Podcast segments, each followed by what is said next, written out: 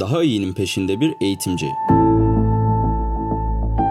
Erhan Erkut İş dünyasındaki örneklerden yola çıkarak kurumsal kölelik nasıl otonomiyle yönetime dönüştürülebilir?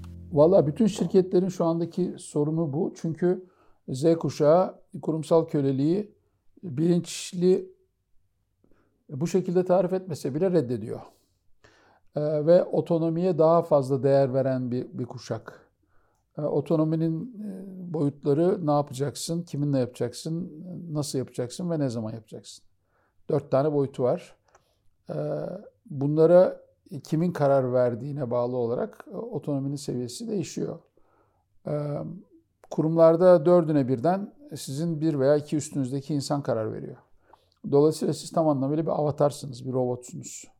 Bir e, iş görme birimisiniz. Ama bu insanın tabiatına aykırı. E kurumlar bunu fark ediyorlar ve benim onlara önerim bu dört boyuttan verebildiğiniz kadarını çalışana verin. Ama her çalışana değil. Bazı çalışanlar memnunlar avatar gibi çalışmaktan. Çalışabilirler o şekilde.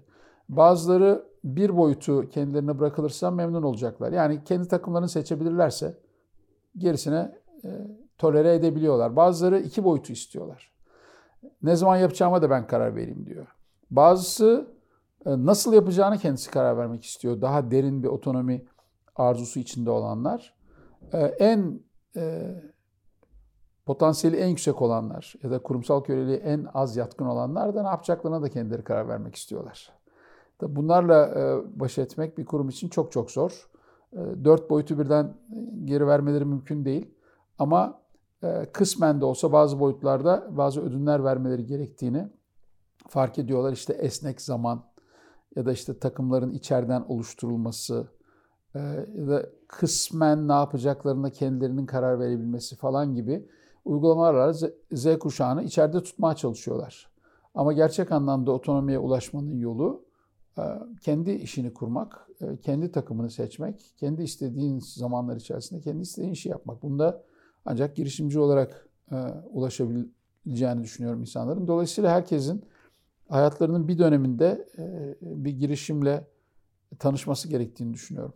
Tanışanlar da geri dönemiyorlar pek. Yani bazıları batıyor, mecburen kurumsal köleliğe geri dönüyorlar. İşte 3-5 sene daha çalışıp para biriktiriyorlar, çevre ediniyorlar vesaire ama e, içlerinde hep o e, bağımsızlık, özgürlük virüsü var.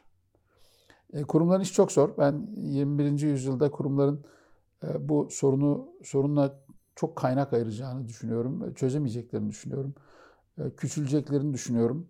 Daha fazla işi sanala çevireceklerini düşünüyorum. Bu konuya çok kafa yorulacağını düşünüyorum. İş tasarımı işine çok kafa yorulacağını düşünüyorum. Zaten bir sürü çok rutin işte e, inşallah en kısa zamanda ortadan kaybolacak. Yani şu robotlar gelsin de şu e, pis işleri alsınlar üstümüzden. E, tekrarlanan, kolay tarif edilen işleri alsınlar üstümüzden bir an önce diyorum.